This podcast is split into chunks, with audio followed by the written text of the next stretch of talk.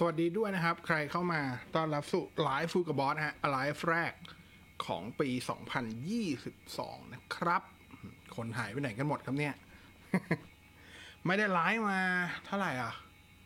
เกือบไม่ใช่เกือบอาทิตย์กว่าเกือบสองอาทิตย์ใช่ไหมเออนะครับจริงคือไลฟ์ไม่ได้ไลฟ์มาจริงไม่ถึงสองอาทิตย์หรอกเพราะเราไลฟ์ก่อนสิ้นปีมาแล้วหนหนึ่งนะครับ ก็นั่นแหละ ตามนั้นนะฮะสัปดาห์ที่แล้วตั้งใจคือจะไม่ได้ไลฟ์อยู่แล้ว เพราะสัปดาห์ที่แล้วมันพักผ่อนด้วยอะไรด้วยนะครับ ก็เลยจะมาเริ่มไลฟ์แรกสัปดาห์นี้นะครับยิงสัปดาห์นี้นอกเหนือจากไลฟ์เดี๋ยวจะมีวิดีโอรีวิวน่าจะปล่อยได้วันศุกร์นี้มันก็วันเสาร์นี้คิดว่าครับไม่ภายในสุดสัปดาห์นี้น่าจะได้ปล่อย ก็เดี๋ยวรอดูว่าจะเป็นรีวิวอะไรนะครับ หลังๆจะไม่อยากเรียกรีวิวแล้วอะอยากเรียก react มากกว่านะครับผม โอเค เข้ามาแล้ว ยังไงก็ทักทายทุกท่านด้วย สวัสดีปีใหม่ย้อนหลังอีกหนึ่งรอบแล้วกันนะครับสำหรับคนที่เข้ามานะฮะจริงๆก็มีเรื่องอยากชวนคุยหลายเรื่องเหมือนกันนะ วันนี้นะครับโดยเหตุผลก็คือช่วงนี้มือถือเปิดตัวเยอะนะครับอย่างอย่างล่าสุดวันนี้ที่เปิดก็คือ OnePlus 10 Pro เนาะเดี๋ยวจะมาวิเคราะห์ให้ฟังนะครับว่าเฮ้การเปิด OnePlus 10 Pro แล้วก็หลาย ๆ รุ่นจริงเมื่อวานมี Honor V ด้วยนะ Honor V มือถือแบบ พับได้แบบนี้นะครับ ที่เป็นจอพับได้แบบนี้ของ Honor ซึ่งโอ้โหสเปคดูจัดเต็มทีเดียว น่าสนใจทีเดียวพรีเมียมทีเดียวนะครับ แล้วก็ค่อนข้างชัดเจนว่า Honor เปิดมาเนี่ย โดยเอาตัว Galaxy C Fold 3 เป็นโจทย์ตั้งเลยครับ ทุกอย่างเปรียบเทียบกับ C Fold เป็นหลักเลยนะครับ ซึ่งก็ทำได้ดีแต่ผมยังไม่รู้ว่าสุดท้าย Honor ยังทำตลาดในไทยอยู่ไหม อันนี้ต้องรอดูอีกนิดนึงนะครับ วันนี้ที่เพิ่งเปิดหมาดๆของไทยก็จะเป็นตัว vivo v 2 3 5g นะครับที่เพิ่งเปิดไปตัวนี้จุดเด่นน่าจะอยู่ที่กล้องหน้าแล้วละกล้องหน้าเป็นเลนส์อัลตร้าไวครับเลนส์ค่อนข้างกว้างกว่ากล้องหน้าทั่วไป แล้วก็กล้องหน้าถ่าย 4K ได้ด้วยนะครับก็ก็น่าจะเป็นตัวเลือกหนึ่งกล้องหน้า 50 ล้านนะ ผมเข้าใจว่าน่าจะใช้ ISOCELL JN1 นะครับน่าจะใช้ ISOCELL JN1 เข้าใจว่างั้นนะ อย่างผมยังไม่รู้ข้อมูลเซนเซอร์ แต่ว่าดูรู้รู้รู้แต่ว่าใช้ Samsung ISOCELL แล้วก็ 50 ล้าน พอเป็น Samsung ISOCELL 50 ล้านกับ มือถือที่เป็นกล้องหน้าด้วย แล้วก็เป็น มือถือแบบ mid range อะ ผมไม่คิดว่าน่าจะไม่แน่ไม่คิดว่าจะขึ้นไปใช้ซีรีส์ G น่าจะอยู่แค่ซีรีส์ J นะครับ คิดว่าน่าอยู่ซีรีส์ J ประมาณนี้นะฮะ ก็ตามนั้นนะครับ ก็อะเข้ามาทักทายพูดคุยกันได้นะครับ ก่อนจะ เปิดประเดิมทั้งหมด อ่า ขอ นิดเดียวยังไงเรามีผู้สนับสนุนใจดีของเราอยู่แล้ว งั้นพักดูสิ่งที่น่าสนใจแป๊บเดียวครับผม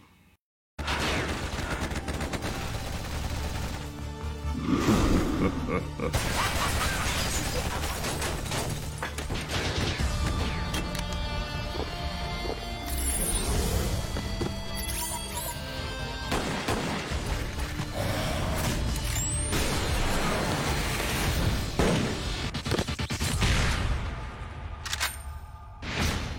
shots. โอเค กลับมาฮะ ขอบคุณเอเซอร์ขอบคุณ Predator Shot ด้วยนะครับ อยากดื่มโชว์มาก แต่ว่าถ้ากินตอนนี้คาดว่าดีดถึงเที่ยงคืนแน่ ๆ นะฮะ ก็เลยขออนุญาตยังไม่ทานแล้วกันนะจ๊ะ อะ เอามีมีเพิ่งเปิดตัวด้วยใช่ไหมเรียวมี อ่านี่ขอบคุณน้องบิ๊กด้วยนะครับ เรียวมี 9i อะ เปิดตัวไปหมาดๆเรียบร้อยแล้วนะครับ 7,999 บาท อ่า สิ่งที่ได้สำหรับตัว Realme 9i ก็ชิปเป็นอืมเก่าไปไหมวะ Snapdragon 680 นะครับ จอ 6.6 นิ้ว Full HD Plus 90 Hz เป็นจอ LCD เนาะ RAM 6 นะครับอ่าสามารถเอา ROM มาเสริม RAM ได้ ซึ่งไม่ค่อยแนะนำให้ทำเท่าไหร่นะครับ Storage ให้มา 128 GB ใส่ micro SD ได้นะครับ กล้องหลังตัวหลัก 50 ล้าน f 1.8 ไม่ได้บอกเซนเซอร์ ไม่มีเลนส์ ultra wide ไม่มีเลนส์ tele นะครับ มีเลนส์ macro 2 ล้านให้ง่อยๆ นะครับ มีเลนส์ black and white ไม่รู้จะใส่มาทำหาอะไรครับ 2 ล้านพิกเซลนะครับ กล้องหน้า 16 ล้านนะฮะแบตเตอรี่5,000ชาร์จไว 33 วัตต์ ถามว่าราคานี้คุ้มไหม ก็ได้วะ ตามนั้น ตามตามนั้นเลย ตามนั้นเลยครับ ไม่รู้จะ ไม่รู้จะเอื้อนเอ่ยอะไรครับ ผมว่าเรียวมีรุ่นกลางๆหลังๆเริ่มแย่ลงทุกวันทุกวันยังไง ไม่รู้ว่าบอกไม่ถูกเหมือนกัน เออเอาจริงบอกไม่ถูกเหมือนกันว่าอข้ามไปแล้วกัน ไม่วิจารณ์แล้วกันเนาะโอเค มา สวัสดีทุกท่านอีกรอบหนึ่งนะ สวัสดีคุณพนัทพัฒนศักดิ์นะฮะ สวัสดีคุณอมรด้วยนะครับ สวัสดีคุณพิมนตรีนะ สวัสดีน้องบิ๊กอิสรานะครับ สวัสดีคุณธรรมรงศักดิ์นะฮะ สวัสดีคุณอมร เวลาใส่แมสสแกนหน้า iPhone ไม่ผ่าน ต้องคอยดึงแมสพี่บอสแก้วิธียังไงบ้าง ไม่ต้องแก้ครับ ก็ปัดขึ้นแล้วก็ใส่ใส่เลขหน้าจอแค่แค่แค่นั้นครับทำไมเราต้องไปฝืนนะครับ ครับผมก็แค่นั้นครับอ่าคุณอภิวัตรสวัสดีด้วยนะ คุณธนรงศักดิ์ซัมซุง S20 FE น่าใช้งานไหมไม่เน้นเกม ก็น่าใช้ครับ กล้องยังถือว่าถ้าเกิดในราคา20,000ต้นๆ ผมว่าก็สู้ได้ทุกตัวนะ อ่าโดยภาพรวมนะ โดยเฉพาะกล้องหลังนะครับโอเคกล้องหน้าอาจจะสู้ฝั่ง vivo ไม่ได้ แต่ว่าผมว่ากล้องหลังสู้ OPPO Reno 6 Pro ได้นะครับ สู้อ่า Mi 11 ได้อยู่นะเออสู้ Mi 11 ได้อยู่นะครับ ผมว่ารอบนี้ซอฟต์แวร์ในเรื่องของกล้องไอเจ FE ปรับมาค่อนข้างดีทีเดียว สวัสดีคุณโตโต้เฮาส์ด้วยนะ สวัสดีคุณวชิรพันธ์นะครับ สวัสดีคุณโสพลด้วยนะจ๊ะ คุณอมรหลังจากพี่บอลแนะนำลองลองอ่าแนะนำลงรอมอ่าตัวมี่ AX 3006 ที่เป็นรอมจีน โปรสัญญาณแรงดีเสถียรขึ้นมาก แถมใช้เป็น mesh ได้ด้วยอะใช่ครับ ก็มีข้อเสียเดียวก็คือมันจะส่งข้อมูลกลับไปจีนบ้างเป็นระยะระยะแค่นั้นเองครับ ถ้าไม่ได้แคร์อะไรก็โอเคอะแต่ข้อมูลข้อมูลที่กลับไปต้องบอกว่ามันเป็นแค่ข้อมูล traffic เนาะมันไม่ได้ข้อมูลส่วนตัวขนาดนั้นเพราะนั้นไม่ต้องห่วงเรื่อง security นะครับ ข้อมูลที่มันส่งมันเป็นแค่เรื่องของแบบ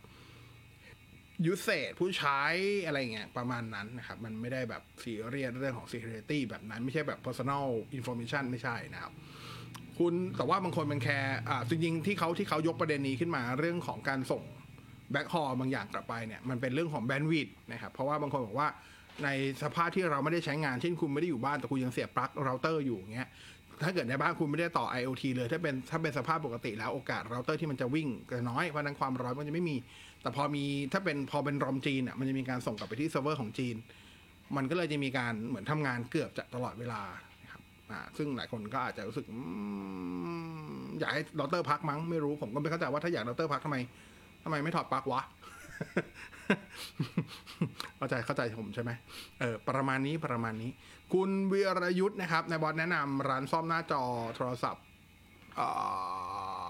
เอ่อต่อหน้าจอ touchscreen หัวเว่ย P30 ให้หน่อย แนะนำให้เข้าศูนย์ครับ ไปศูนย์ Synnex เลยคือ จริง ๆ ราคาจอหัวเว่ยไม่ได้แพงขนาดนั้นนะ ค่าซ่อมแนะนำให้ไป Synnex นะครับ ถ้าถ้าไม่รู้ Synnexส่วนสำนักงานใหญ่ซินเนกอยู่สุขคนทัศวัตลองเข้าหน้าเว็บ c i n e c c o t h ดูได้นะครับ หรือถ้าเกิดจะไปลองศูนย์อื่นๆของหัวเว่ยเข้าหน้าเว็บหัวเว่ยประเทศไทย มันจะมีบอกว่าศูนย์บริการอยู่ที่ไหน แต่ส่วนตัวแนะนำจริงๆมันมีที่มาบุญคลองด้วย มีที่อื้อจือเหลียงด้วยนะครับ ไม่ใช่อื้อจือเหลียงสิกับโซนพระรามสี่อะใกล้ๆอื้อจือเหลียง แต่ว่าถ้าให้แนะนำที่เคยไปใช้ที่เคยไปใช้บริการอยู่สองสามหนแล้ว ยังไม่เคยเจอที่แย่เลยก็คือที่ที่ศูนย์บริการใหญ่ซินเนกเพราะว่าหัวเว่ยยังคงให้ซินเนกดูแลบริการหลังการขายให้อยู่นะครับอ่าสวัสดีสวัสดีคุณปอนวงด้วยนะ งบ 25,000อ่า20,000 บวกลบ 5,000 ก็คือไม่เกิน 25,000 มือถือตัวไหนดี หรือควรรอสักพัก เน้นทำงานถ่ายรูปโซเชียล ถ้าไม่ได้เน้นเกม ผมว่า S20 S อ่า S21 FE เล่นได้ ถ้าจะรอ ถ้ารอมันจะเป็นฮิ้วครับ เช่นอาจจะรอลุ้นราคาวันพัดวันพัดสิบโปรฮิ้วอะแต่ถ้าเกิดไม่ได้สนถ้าไม่ได้สนว่าต้องเป็นโมเดลใหม่ที่เป็น Snapdragon 8อ่า Snapdragon 8 Gen 1อะไรเงี้ยนะ เอาเป็นเรือธงปีที่แล้วได้แล้ว แล้วเน้นกล้องแล้วไม่แคร์เรื่องหิ้ว แนะนำวันพัด9 Pro อะถ้าถามว่าจะมีตัวไหนสู้ S20 FE ได้ในราคาประมาณ 20,000 ต้น ไม่เกิน 25,000 ก็คือวันพัด9 Pro ไม่ใช่แค่สู้ได้นะ วันพัด9 Pro กล้องดีกว่า S21 FE ครับ แต่มันเป็นกล้องหิ้ว มันเป็นมันเป็นหิ้วอะ มันไม่มีศูนย์บริการในไทย แต่มันใช้ 5G ในไทย อะ 5G ในไทยไม่ชัวร์แต่ 4G LTE อะไรพวกเนี้ย BO อ่า Voice over TE ได้แน่ๆ 5G ไม่ชัวร์ เลยบอกก่อน เพราะว่าล่าสุดที่อัปเดต Oxygen OS 10อ่า Oxygen OS 12 ที่เป็นพื้นฐาน Color OS เห็นบอกบักบานเลย ก็เลยไม่แน่ใจว่าเอ๊ 5G ไทยได้ยังวะ อันนี้ไม่ชัวร์นะครับแต่แต่ประมาณนี้ประมาณนี้ถ้าเกิดถ้าเกิดจะเอาตอนนี้นะ อ่า ตัวเลือกอื่นเนาะ อืมจริง ๆ มี vivo x x 7 0 pro อีกตัวหนึ่งที่กล้องดี แต่ว่าชิปจะรุ่นเก่าหน่อย อืมเพราะชิปตัวนั้นเขาเป็นอะไร870เพราะว่าถ้าเกิดเป็นอย่าง SE มันจะ Exynos 2100 ซึ่งมันก็เทียบเท่ากับ Snapdragon 888 โอเค แต่ก็จะร้อนกว่าก็ลอง work out ดูแล้วกัน ประมาณนี้นะครับ ลอง work out ดูประมาณนี้นะ คุณปอนวงนะ คุณอะ อาทิบนเหรอสวัสดีครับ หามือถือเน้นถ่ายรูปให้คุณแม่เนาะงบประมาณไม่เกินหมื่นอ่าถ้าเอาแบบเอาแบบหมื่นมีทอนเยอะๆหน่อยแล้วกันนะ ก็แนะนำให้ดูมี่11 Lite 5G ครับอ่าหรือ Redmi Note 10 Pro ก็ได้นะครับอืมอีกตัวหนึ่งน่าจะเป็น oppo ผมไม่แน่ใจว่า a94 ป่ะ อะ ก็ได้นะครับ อ่า แต่ถ้าหมื่นบวกลบนิดนึง ลองควานหา vivo v 2 1ดูหรือเสี่ยมี11 Lite รุ่น 5G ก็ได้นะครับ คุณหมูเก่งสวัสดีด้วยนะฮะสวัสดีคุณอมร Max Safe เวิร์กไหมwork ครับ หรือใช้พวกแท่นชาร์จไร้สายของ oppo เวิร์กกว่ากันถ้าจริง Max Safe มันเวิร์กครับอ่ามันเวิร์กเพราะว่าคือบอกไงดีวะ คือมันก็ติดอยู่ข้างหลังอะข้อดีก็คือ สมมุติว่าเวลาใช้งานจริงเนี่ย สมมติว่าถ้าคุณวางบนแท่นชาร์จ ถ้าเป็นแท่นชาร์จปกติใช่ไหม คุณเอา iPhone วางปั๊บนะครับคุณต้องการแค่บางทีเราต้องการหยิบมือถือขึ้นมา เพื่อแค่อาจจะทำอะไรสักอย่างหนึ่งเนี่ยมันคือการ interrupt การชาร์จถูกป่ะเพราะมันแยกออกมา แต่ MagSafe มันจะคาอยู่อย่างเงี้ยครับอ่าซึ่งมันก็ work ครับมัน work มัน work แต่ว่าสิ่งที่เตือนไว้สำหรับ MagSafe ถ้าคุณใช้ iPhone 13 Pro ที่ไม่ใช่ Pro Max นะครับส่วนใหญ่เราเวลาซื้อ iPhone 13 Pro 13 Pro Max คนส่วนใหญ่มักจะซื้อเคสที่ค่อนข้างจะมีตัวป้องกัน ชุดโมดูลเลนส์ค่อนข้างใหญ่ ทีนี้ MagSafe จริงๆอะมันกินพื้นที่คือแบบแทบจะชิดไอ้ขอบนี้เลยครับ เพราะฉะนั้นไอ้พวกที่เป็นอุปกรณ์เสริมที่เป็น Max Safe ที่ไม่ใช่แค่ไม่ใช่แค่ที่ชาร์จอะเช่น power bank อย่างตัวนี้ e-loop ที่กำลังนิยมกัน EW 50อะไรเงี้ยครับ หรือแม้กระทั่งของ Apple เองอะหรือจะไปใช้ไอ้พวกที่เป็น wallet จะเป็นของ Moss จะเป็นของ Apple เองอะไรเงี้ยครับพอไปเจอเคสที่มีบัมเปอร์ใหญ่ ๆ ผลก็คือว่า ตัวด้านบนแถบแม่เหล็กของ m a x s a f e มันจะติดไม่สนิทพอไม่สนิทก็คือมันก็เลยไม่แน่นอะอันนี้เตือนไว้ครับ กรณีนี้จะเกิดเฉพาะกับตัว 13 Pro เท่านั้น 13 Pro Max จะไม่เกิดเพราะว่า13 Pro Max ตัว body มันจะยาวกว่านี้ พอมันยาวกว่าคือง่ายๆ MagSafe มันอยู่กลางเครื่องอะครับแต่มันวงใหญ่อะนึกออกป่ะมันอยู่กลางเครื่องแต่มันวงใหญ่ พอ 13 Pro Max มันยืดไปทำให้ไอตัวตัวระยะห่างระหว่างขอบ bumper ด้านล่างของกล้อง กับตัวขอบด้านบนของวงไอแม่เหล็ก Max Safe มันห่างกว่าตัว 13 Pro มันเลยจะไม่เจอปัญหานี้ ปัญหานี้เจอเฉพาะ 13 Pro เท่านั้นด้วยนะ 13 ธรรมดาก็ไม่มีปัญหานะ บอกไว้ก่อนนะเฉพาะ 13 Pro เท่านั้น Exclusive Issue สำหรับ 13 Pro เท่านั้นอ่าแต่ว่าโอเคอย่างผมใช้ผมก็ใช้แค่ชาร์จอย่างเดียวนะครับเออก็แค่นั้นมันยังไม่ได้ซื้ออุปกรณ์เสริมอันนี้บอกไว้ก่อนนะครับ คุณวชิรพันธ์มือถือ 7-8,000 กล้องที่ดีที่สุด ตอนนี้เป็นมี 11 ลาย ถ้าเอาผมชอบแล้วกัน ผมชอบมี 11 ลายที่สุดในงบประมาณนั้นครับ รองมาก็ Redmi Note 10 Pro อ่ารองมาก็ Redmi Note 10 Pro ในภาพรวมเลยนะ อันนี้คือในภาพรวมนะครับ เออ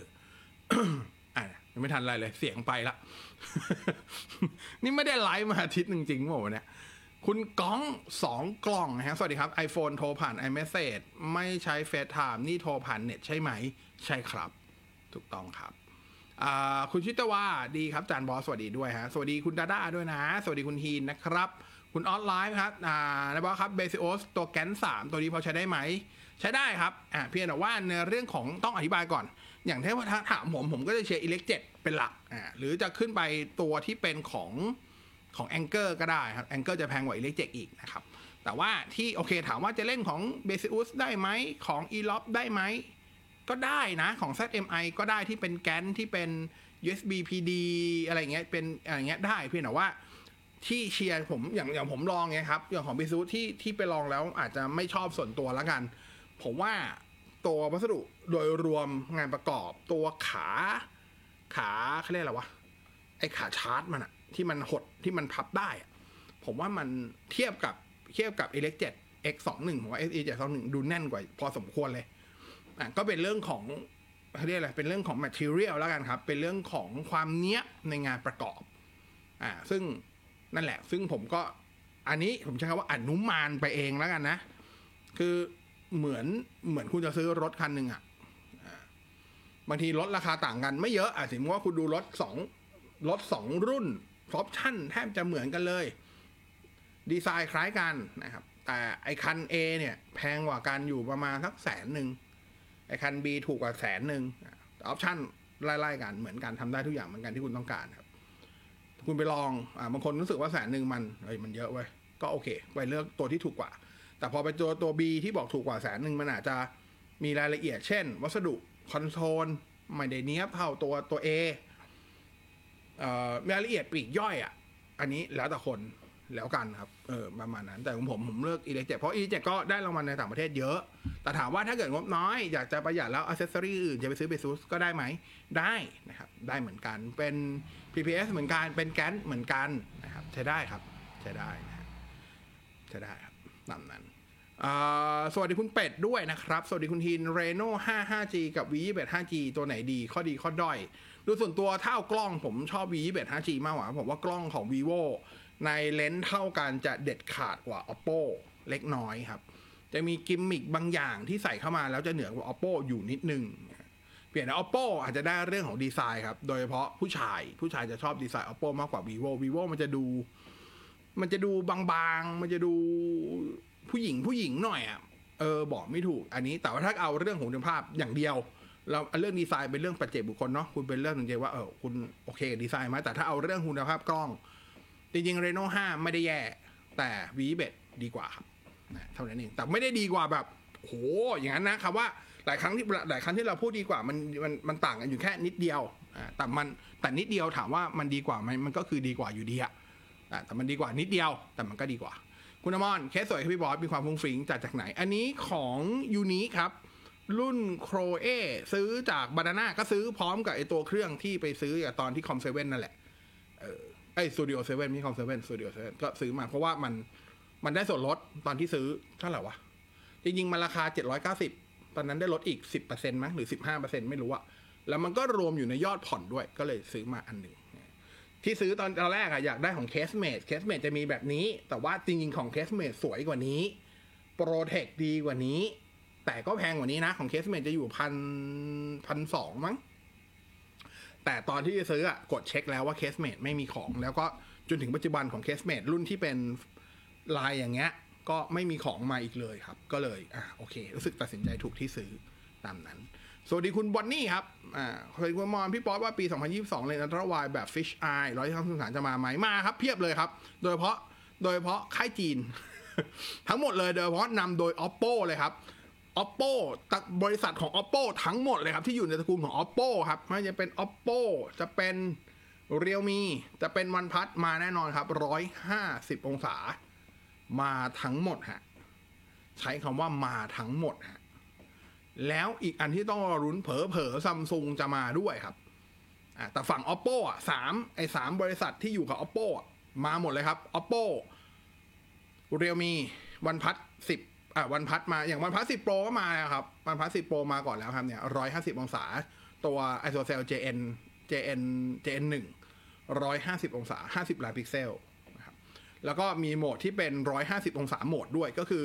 ผมเข้าใจว่าถึงแม้ตัวเลนส์จะมี perspective อยู่ที่150องศา แต่ว่าถ้าเกิดคุณถ่ายในโหมดปกติที่แบบในโหมดกล้องอะ่ะผมยกตัวอย่างของ iPhone แล้วกันนะ แต่ว่าผมมันมันก็คือเหมือนกันนะในความเป็นจริงอะ่ะไอ้ที่ปรับแบบตรงเนี้ย ไอ้ที่ปรับเนี่ย ไอ้ศูนย์จุดเท่าไหร่วะ ไอ้ศูนย์จุดห้า x ศูนย์จุดเจ็ด x อะไรเงี้ยครับ อะผมเข้าใจว่ามันไม่ได้ถ่ายที่150องศาจะถ่ายที่ประมาณ123หรือ127ตามปกติแต่ถ้าเกิดคุณต้องการให้มันถ่าย150คือภาพมันเหมือนใช้อัลตร้าไวแต่ขอบอะเพื่อให้เพื่อให้เปอร์สเปกทีฟคือความโค้งหรือความบิดเบี้ยวของภาพมันไม่เยอะ แต่ถ้าเกิดคุณต้องการให้ภาพมันตั้งใจบิดเบี้ยวอะคือถ้าเกิดใครเคยถ่ายภาพแล้วก็นึกภาพ fish eye ออกอันนี้ผมลงภาพโพสต์ตัวอย่างมาให้แล้วนะ ลองไปโพสค้นค้นดูในโพสต์ก่อนหน้านี้เอ่อจะเห็นเลยว่าภาพมันจะแบบเกือบเกือบกลมแล้วอะคือ fish eye จริงๆอะมันมันเกินร้อยห้าสิบองศาอีกครับ มันจะอยู่ประมาณร้อยหกสิบห้ามั้งหรือร้อยเจ็ดสิบประมาณเนี้ย แต่เนี้ยเขาเอาด้วยด้วยเปอร์สเปกทีฟของเลนส์ที่มันเล็กมือถือเนาะไดเซนเซอร์มันเล็กอยู่แล้วครับ มันก็เหมือนกับเป็นเหมือน fish ผมใช้คำว่าเป็นโหมด fish eye light แล้วกันครับ คือโหมดเสมือน fish eye อะอะมันจะมีความคือหลายคนบอกเอาพี่อย่างนี้ภาพมันก็เบี้ยวเดภาพมันก็กลมใช่ดิ มันคือเสน่ห์ของฟิชไอไง เออ มันคือเสน่ห์ฟิชไอเว้ยนึกออกปะแต่ว่าของ OnePlus ก็จะมีอีกโหมดหนึ่งที่เขาทำร่วมกับ Hasselblad นะครับไอโหมดที่เป็นถ่ายแบบ expand mode expand mode มันจะถ่ายเสมือนใช้เลนส์ wide 65 มม อ่าด้วยเลนส์ wide ด้วยฟิล์ม 65 มม อัตราส่วนมันจะเป็น 20 ไม่ใช่ยี่สิบเอ็ดยี่สิบเอ็ดต่อเจ็ดอะไรหรือประมาณเนี้ยต่อหนึ่งหรือสองจุดเจ็ดสองจุดหนึ่งต่อหนึ่งอะไรประมาณเนี้ยครับ มันจะเป็นเลนส์วายมันจะเป็นภาพแบบหมุนมุมกว้าง ด้วยถ่ายด้วยด้วยด้วยเลนส์วายที่เป็นของ Hasselblad ในในใน format ฟิล์มที่เป็น 65 มม ไม่ใช่ 35 มม ครับ อันนั้นมีมาตั้งแต่ตอน X อ่าวันพัด9 Pro แล้ว วันพัด9 Pro ตอนเปิดตัวไม่มีนะไอโหมด expand mode เนี่ยเพิ่งมาอัปเดตตอนประมาณสักน่าจะสิงหามั้งเออประมาณนี้ครับอัปเดตมาช่วงหลัง ซึ่งจริงๆอันเนี้ยเวิร์กแล้วก็อีกอันหนึ่งถ้าเกิดถ้าถ้าจะถ้าจะชอบ ถ้าจะชอบ OnePlus ก็คืออย่างหลาย ๆ แบรนด์เอาผมยกตัวอย่าง vivo ก็ได้เอาไม่เอาเดี๋ยว vivo ง่ายไปยกตัวอย่างเป็นเลนส์เลยก็ได้ อ่ายหลายแบรนด์ก็ไป co อยู่กับ ZEISS อะไรอย่างเงี้ยครับ แต่การ co กับ ZEISS อะไม่ว่า ZEISS ไปอยู่กับใครนะครับ ZEISS ก็คือข่าว ZEISS เดิมอะนะ อย่าง ZEISS ไปอยู่กับใครอะไรแบบเนี้ย มันมันเหมือนไม่ได้เอา character ของ ZEISS ไปอะครับ มันเอาแค่โลโก้ไปแปะ แล้วอาจจะขาย optic ของตัวเอง หรือว่าจะเป็น certify optic ตัวเองเฉยๆอะมันต่างจากตอนที่ไลกาไปทำคอลแลบ หัวเว่ยหรือต่างจากตอนที่ฮัสเซบรดไปคอลแลบรวมอยู่กับวันพัทณปัจจุบันเนี่ยครับมันคือการเอา mood and tone ของตัวเอง อย่างตอนไลกาก็ชัดเจนคือเอา mood and tone ของไลกาครับเอัลกริทึมสี โทนสี color profile ของไลกาครับไปอยู่ในกล้องมือถือของหัวเว่ย OnePlus ก็เช่นกันที่ร่วมมือกับ Hasselblad เอ เอาทั้งเรื่องของ mood and tone เอาทั้งเรื่องของ feeling feeling ก็คืออย่าง XPan mode เนี่ย ถามว่ามันเทียบเท่ากับ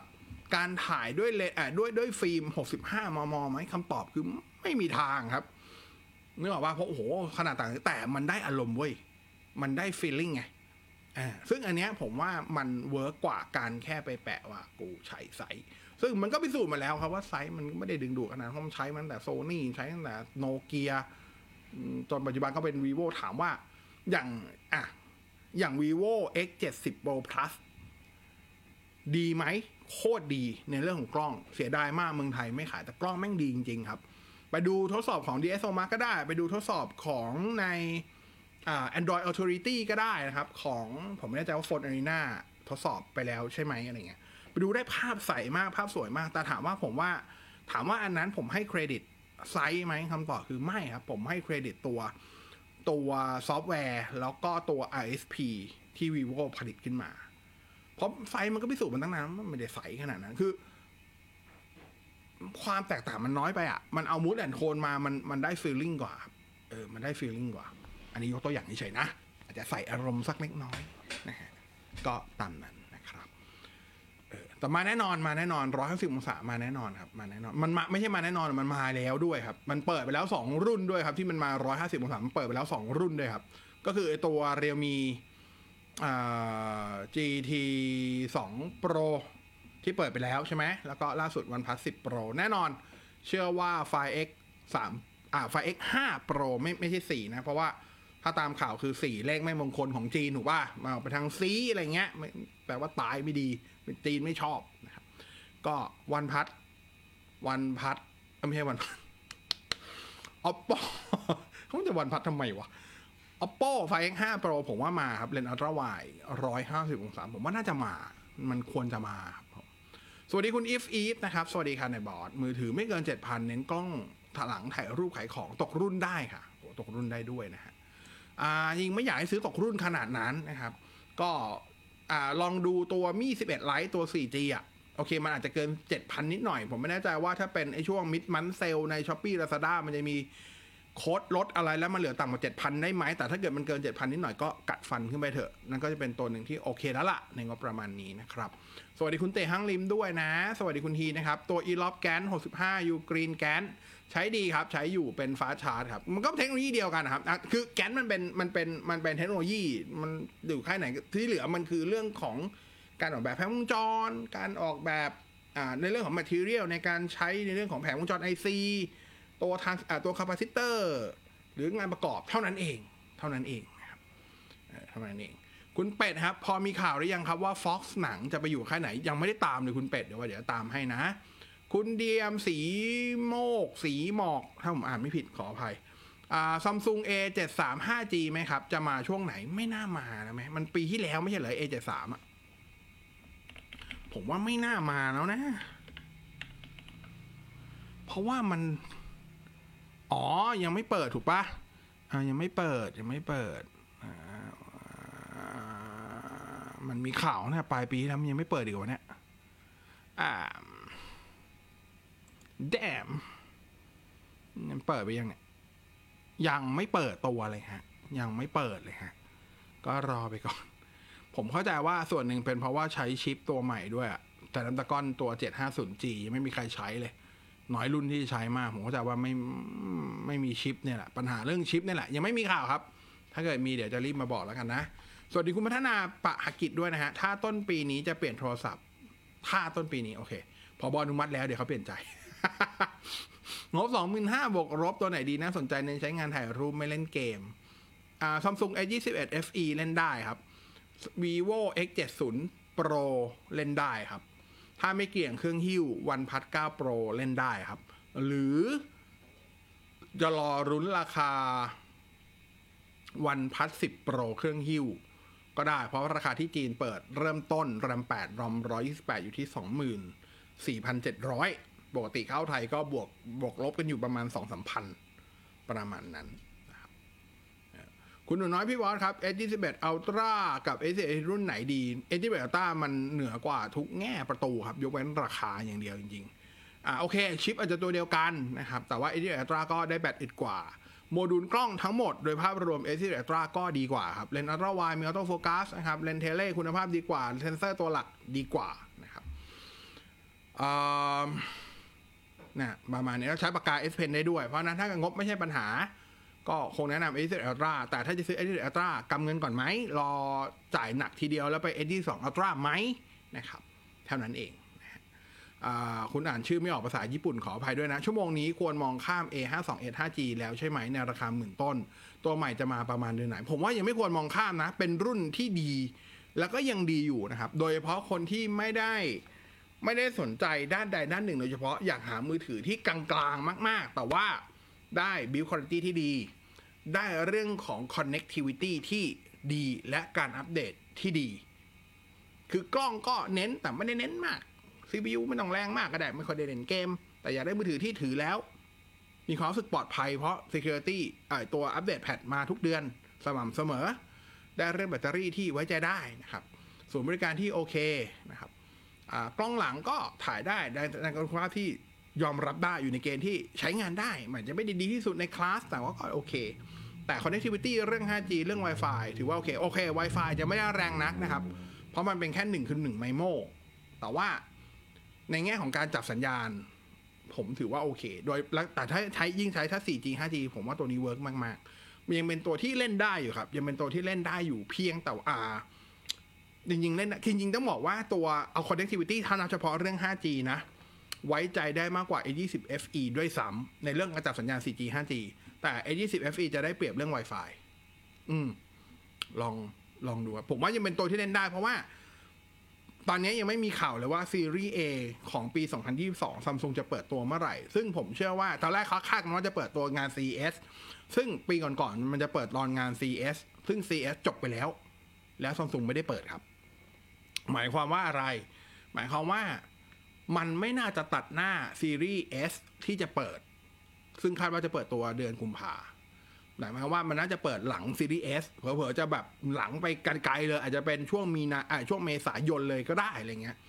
ซึ่งมันก็อีกนานพอสมควรอีกอย่างน้อยก็ 3-4 เดือนนะครับก็ผมว่า A52s 5G ยังเล่นได้แล้วเป็นรุ่นที่โอเค ผมอาจจะไม่ได้พูดถึงมันบ่อยนะ เพราะว่าจริง ๆ คือมันเป็นถ้าให้เปรียบมันเหมือน อืม ถ้าเป็นผู้หญิงแล้วกันนะ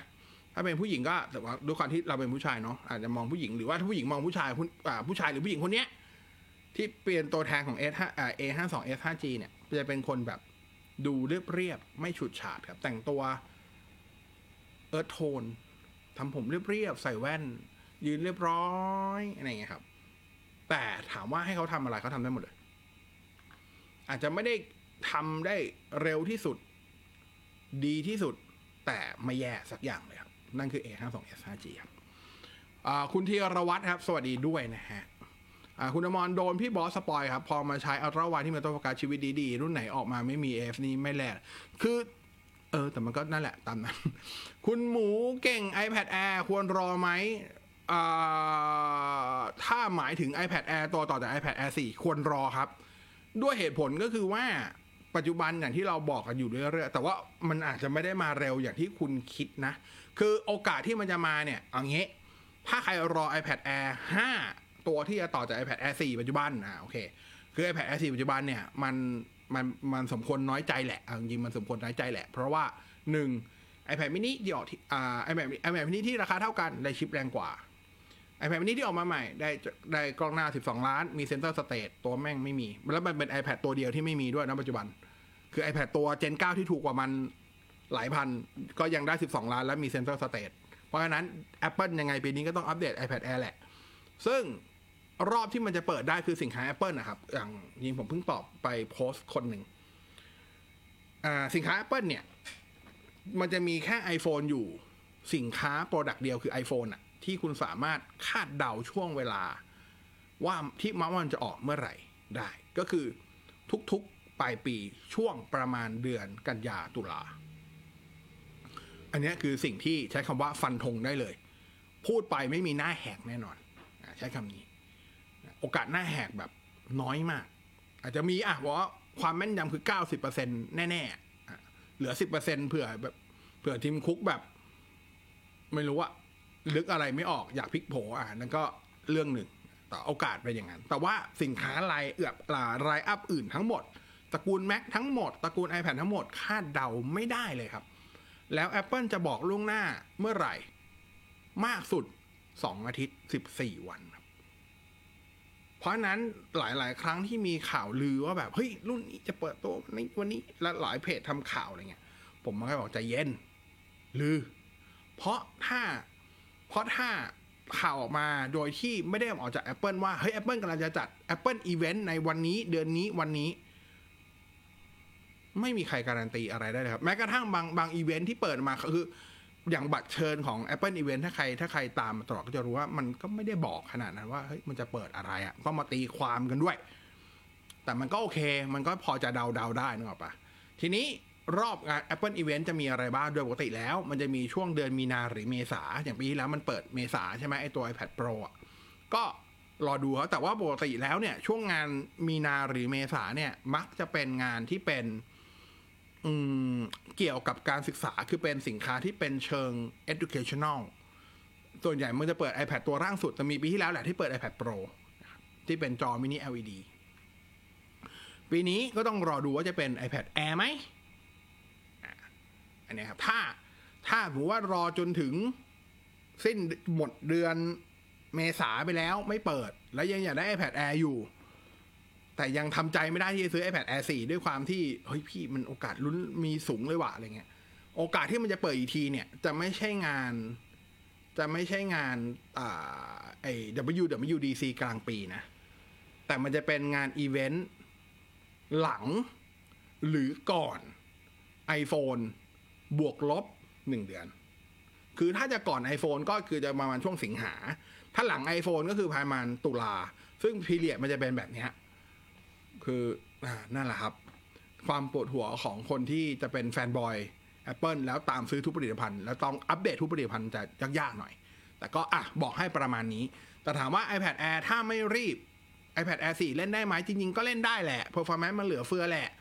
สำหรับผมมันติดแค่รู้สึกว่ากล้องหน้ามันควรจะเป็นเป็นแบบไอ้ FaceTime ตัวใหม่ที่เป็น 12 ล้านได้แล้ว แล้วก็แล้วก็ควรจะมี Center Stage ได้แล้ว ถึงแม้คุณจะ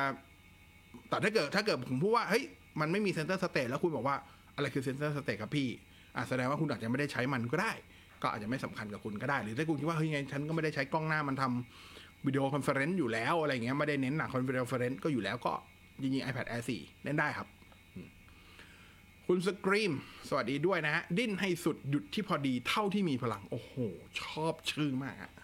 สวัสดีพี่บอสอยากทราบว่ากล้องหน้ารถ 3,000 บวกลบ รุ่นไหนน่าใช้บ้างจะมี ดูที่เป็น 4K นะครับ ถ้างบประมาณ 3-4,000ดู 4K ได้เลยครับ จะมีของ DD p i จะมีของ 70 ไมล์แล้วก็จะมีของไอ้ยี่ห้ออะไรวะ ลืมชื่อ อะ จะมีสามยี่ห้อ แต่ยี่ห้อที่สามจำชื่อไม่ได้ขอไป ก็จะมีเจ็ดสิบไมล์มีดีดีไพอ่าแล้วก็อีกยี่ห้อหนึ่งนะไอ้มันทำกล้องวงจรปิดด้วยอะฮิกวิชั่นเออ โอ้คนจะนึกออกป้าบอ ดูที่เป็น 4K ครับ อ่าก็ถ้างบถ้างบถ้างบสามพันห้าถึงสี่พันมันต้องได้ 4K แล้วล่ะ ไปดูตามนั้นได้เลยนะครับ คุณนินวันพัฒน์ไม่ทำตลาดเมืองไทยแล้วเหรอทำครับ แต่ว่าทำจะเป็นรุ่น เท่าที่รู้ตอนนี้ก็อย่างปีที่ผ่านมาทำทำเฉพาะรุ่นที่เป็น mid range ไม่ได้ทำเรือธงอ่าเรือธงต้องรอรุ้นว่าจะทำไหมนะครับ ปีนี้ผมเชื่อว่าเขาก็น่าจะยังทำ mid range อยู่เหมือนเดิม เพราะว่า ดูจากตอนนี้คือบันไอตัวหน้าเพจบันพัฒไทยแลนด์ก็จะมีความขยับขยื่นอยู่ แล้วก็จะยังโปรโมทพวก mid range อยู่เหมือนเดิม แม้กระทั่งที่เปิดบันพัดสิบวันเนี้ยเดี๋ยวเปิดให้ดูก็ได้พอมพอมพอมพอมพอมพอมพอมพอมอ่ามาดูกัน วันเนี้ยมีเปิดวันพัสสิบโปรที่จีน ถูกไหมอ่า official account ในหลายประเทศครับ เช่นในยุโรปในอินเดียเนี่ยหรือ Twitter เนี่ยที่เป็น global นะ ไม่ใช่จีนเนี่ยมีความเคลื่อนไหวเกี่ยวกับวันพัสสิบโปรทั้งหมด แล้วทีนี้คุณมาดูความเคลื่อนไหวของพี่ไทยเราบ้าง ว่าเป็นจะไดดูนะเทมเทมเทมเทมยังโปรโมทนอดสองอยู่เลย สามชั่วโมงที่แล้วโพสอะไร วันพัดบัตรแซดสองเลื่อนลงไปสิบเอ็ดชั่วโมงที่แล้ว ยังกิจกรรมอะไรอยู่เลยกับวันพัดนอดอยู่เลยนะครับครับผมนี่วันพัดนอดสองอยู่เลย ไม่มีอะไรเกี่ยวกับวันพัดสิบเลย สักอย่างเดียว โอเคนะ หมายความว่าอะไรหมายความว่า วันพัดไทยน่าจะโฟกัสที่รุ่น mid range กับ accessory IoT เป็นหลัก ถามว่าทำไมเป็นแบบนั้น ผมว่าส่วนหนึ่งเป็นเรื่องของงบประมาณครับ คือสิ่งที่ผู้บริโภคอาจจะต้องพยายามเข้าใจอยู่บ้างเหมือนกันนะผมจะครั้งนี้อาจจะต้องมีความพยายามทำความเข้าใจอยู่บ้างก็คือ เวลาแบรนด์แบรนด์หนึ่งเอามือถือเข้ามาแล้วทำตลาดกับโอเปอเรเตอร์ทำกับอะไรอย่างเงี้ยครับมันไม่ใช่ว่าอยู่ๆจะฝากโอเปอเรเตอร์ไปขายแล้วก็ทำโปรโมชั่นแล้วแบรนด์ไม่ต้องเสียอะไรจริงๆไม่ใช่นะ ไอ้ส่วนลดที่คุณได้อะไรเงี้ยแบรนด์ subsidize ทั้งหมดหมายความว่าแบรนด์ต้องเอางบการตลาดไปลงกับแบรนด์อ่ากับกับโอเปอเรเตอร์นะครับ แล้วแล้วก็มีแล้วพวกนี้มีการคอมมิตยอดด้วย ว่าต้องได้เท่านี้นะ ต้องได้เท่านี้ต้องต้องรับไปกี่เครื่องต้องมีการคอมมิตยอดกันนะครับ ซึ่งที่ผ่านผ่านมาอย่างมันตอนซีรีส์วันพัทแปดโอ้โหวันพัทไทยเนี่ย ผมใช้คำว่าเจ็บหนักมากเท่าที่รู้มาครับก็ว่าเครื่องคงค้างกันแบบ เมืองนอกเลิกขายแล้ววันพัทไทยยังขายวันพัทแปดแปดทีอะไรของเขาอะยังขายจนถึงแบบ เลยครึ่งปีปีที่แล้วอีกมั้งคือ OnePlus เก้าเมืองนอกขายไปสองสามเดือน OnePlus ไทยยังขาย OnePlus แปดอยู่เลยอะ่ะเพราะว่ามันเป็น commit ที่เขาทำไปแล้วครับ งบประมาณจมไปแล้วครับ ซึ่งผมเชื่อว่าเขาเขาน่าจะเข็ดแล้วอะเขาน่าจะเข็ดแล้วคือ มันไม่ได้เข็ดแค่ตัว OnePlus นะ มันเข็ดทั้งโอเปอเรเตอร์ที่ที่รับไปด้วยครับ เพราะมันก็ต้องไปหาพยายามหาแบบ หากลยุทธ์ทางการตลาดอะไรก็ได้อะไรเงี้ยแล้วตลาดเมืองไทยตลาดปราบเซียนพอสมควร ก็ไม่แปลกครับถ้าเกิดเขาถ้าเขาถ้าคุณเป็นบริษัทที่ไม่ได้ใหญ่นัก ลองขาย product ที่ high-end แล้วมันไม่ work ขาย product ที่เป็น mid-range แล้ว work กว่า แล้วงบประมาณคุณมีจำกัดอะ่ะ คุณจะไปลงกับสิ่งที่มันไม่ work อยู่แล้วอะรู้คำตอบอยู่แล้วมันไม่ work ไหมอะ ใช้เม็ดเงินเยอะกว่าสิ่งที่ได้กลับมาอาจจะสู้ mid-range ไม่ได้ เพราะนั้นใช้เงินที่ไม่ต้องไปทุ่มสุดตัว แต่ไปประคับประคองไปได้ไม่ดีกว่าเหรอนั่นคือเหตุผลนะครับ อันนี้คุยกันตรงๆ มันเป็นเรื่องของวิธีการตลาดครับ ก็เสียดายอะถามว่าเสียดายไหมในฐานะ คนเคยรักคนเคยชอบวันพลัสก็เสียดายครับเออแต่ว่าต้องเข้าใจว่าวันพัทในประเทศไทยอะอ่อมันไม่ใช่การทำโดยที่วันพัทมาทำ เองอะมันมีบริษัทในไทยเป็นตัวแต่ตัวแทนอะงบประมาณมันไม่ได้มาจากแม่ครับมันมาจากตัวเขานักลงทุนเมืองไทยต่างกันนะครับอันนี้ก็ตามนั้นเลยครับ ตามนั้นเลย ก็นั่นแหละครับ คุณสกรีมตัวจัดการโทรศัพท์ใน Android Oppo นี่ปลอดภัยไหมครับ เพราะผมติดตั้งแอปแบงค์ผ่านตัวนี้แทน Play Store อืมผมแนะนำแบบนี้แล้วกัน ผมไม่กล้าการันตีแทน Oppo ครับ แต่ผมกล้าการันตีแทน Google ครับว่า 99%ของแอปที่โหลดใน Play Store ปลอดภัยครับ โดยเฉพาะแอปธนาคาร ถ้า เออ เพราะนั้นแนะนำว่า ถ้าผมเป็นคุณ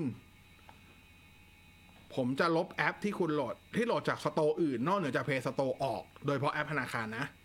แล้วไปโหลดผ่าน Play Store แทนครับ อันเนี้ยชัวร์ คุณสุนทรนะครับ พิกเกอร์นะ เรียมี GT Master น่าซื้อไหม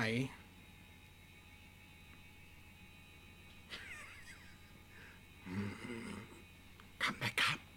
รอรุ่นใหม่ไปเลยนะคุณเตะห้างเล็มใกล้ๆนี้มือถือรุ่นไหนโหเพียบครับ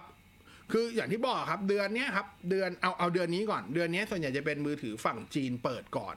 ที่เปิดตัวในจีน ส่วนพวกโกลบที่จะเปิดตัวแบบโกลบเนี่ย จะเริ่ม จะเริ่มจะเริ่มตั้งแต่ประมาณเดือนกุมภาผมว่าแต่ว่าน่าจะหลังช่วงตรุษจีนอาจจะหลังวันเดนไทายไปแล้วอะเลยกลางเดือนกุมภาไล่ไปยาวจนถึงเมษาเพราะนั้นอีกเยอะเลยครับ เพราะฉะนั้นถ้าใครจะซื้อมือถือในช่วงไตรมาสแรกแล้วมือถือที่คุณจะซื้อเป็นเรือธงฝั่ง Android คำแนะนำผมคือ อย่าเพิ่งซื้อครับ